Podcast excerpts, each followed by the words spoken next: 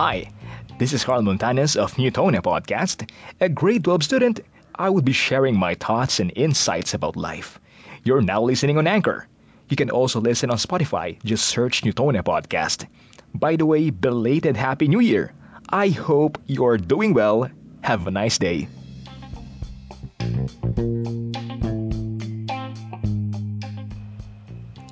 Once upon a fuck, there's an 17-year-old young man named Alec. Mabait, mahusay, masipag, matalino, at higit sa lahat, may jowa. Ginawang fundamentals eh, no? Kidding aside, lumaki si Alec sa isang maayos at masayang pamilyang puno ng pagmamahalan. His father is a tricycle driver while his mother is a housewife. Sakto lang ang kita ng tatay niya to sustain and provide yung basic needs ng pamilya. Until one day, yung nanay niya nagsuka ng dugo. Kailangang ipa-ospital. Malaking gastusin, hindi sapat yung pang-araw-araw na kita ng tatay niya. So, Alec decided to stop on his schooling then started to work bilang construction worker para makatulong sa pamilya. Unfortunately, pumanaw ang kanyang nanay. Nabaon sila sa utang. Alec was depressed. His girlfriend doesn't understand him anymore. She decided to break up with him. Gulong-gulo na yung buhay ni Alec. And, and his friend told him na, Ayos lang yan pre, kaya mo yan. Napagtaanan ko rin yan. Kung kinaya ko, ikaw pa ba? Ganon talaga buhay tol eh. Wala tayong magagawa, hanap ka lang ng iba. Baka may rason si Lord kaya kinuha niya yung nanay mo. Stay strong pre, promise may reason yan. Kaya mo yan. Iyak mo lang tol, tas bangon, hindi agad. Maging positive ka lang, malalagpasan mo yan. Do you know what Alec feels after marinig yun? He's totally upset. What the fuck was that? And he lives happily fucking ever. The fucking ending. Is there is there anyone who wants to hear those words after you lost everything you hold firmly? Fuck. Okay? Okay, siguro naman maganda yung gustong iparating ng mga kaibigan niya. Sadyang they are ter- terrible to communicate. And siguro sadyang ang toxicity sometimes comes in a form of positivity. You know, there's a notion kasi na you have to be positive in everything that happens in your life, either a blessing or adversity. But there's a misconception sa pagiging positive to motivate and inspire. Parang yung mga nabanggit ng kaibigan ni Alec kanina. Hindi porket kaya mo ay kaya na ng iba. Mari kasing ikaw ay may sapat na resources to overcome yung circumstances mo. Sila, they don't have. They don't have the same privilege and power as yours. And the way na kinocomfort pa natin yung iba, we often use the praise na kaya mo yan to motivate someone who is suffering and hit the rock bottom. Excuse me, they are in pain. Even though you mean it, you have to be sensitive and be mindful sa sabihin natin. Yung pagsabi natin na kaya mo yan, it doesn't express empathy and compassion which is necessary to comfort someone. Isa pa yung ingiti mo na lang yan and laughter is the best medicine. Nowadays, hirap niyan. Itatawa mo na lang lahat, ingingiti mo na lang lahat which is toxic even though it implies positivity.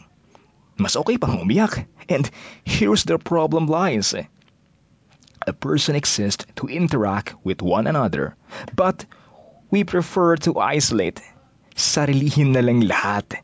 Humiti sa harapan nila kahit sugatan, luwaan, at tuguan. Unti-unti nating pinapatay ang ating mga sarili sa ganitong paraan. Positivity is something that we believe in the positive norms on the earth despite the fact that the earth itself is fuck up. We cover up the pain. Gamit yung pag-portray na we are strong and happy. We deny that we are messed up. we don't want to be seen as vulnerable. Instead, we act like we're strong enough, we are a tough person, and we are independent. We are too delusional to the concept of positivity to the point that we deny that humans are vulnerable. Samantala, yung optimism is more meaningful. It is the way we move forward in the dark tunnel and being fascinated sa maliit na liwanag sa dulo ng lagusan na to. It symbolizes na we accept that we are vulnerable.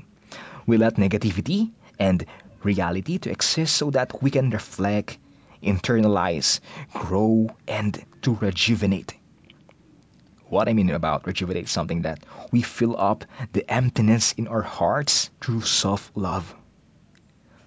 Optimism is the strong vision of hope. We don't focus on the problem, we focused on the process, system of habits, healing, and growth.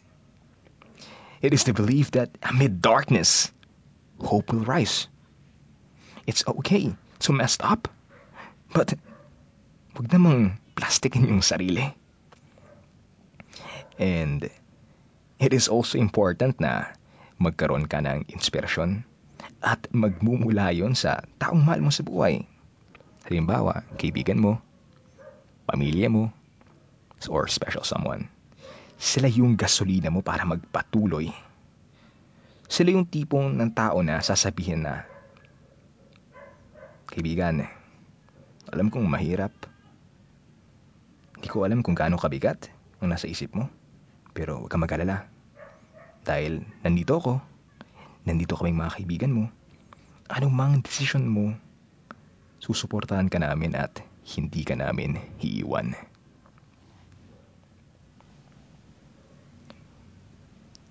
And I'm gonna end this podcast episode with a short story.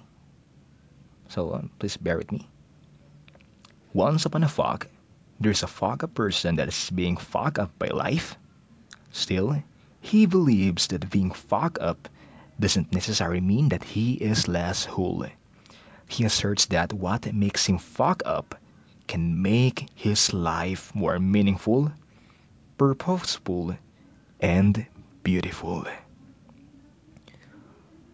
I want you to practice optimism, be grateful, practice gratitude, accept to be vulnerable, surround yourself with inspiring people. Believe that amid darkness, hope will rise. And do not give a fuck to the things that can ruin your optimism. Carl Montanes, your speaker.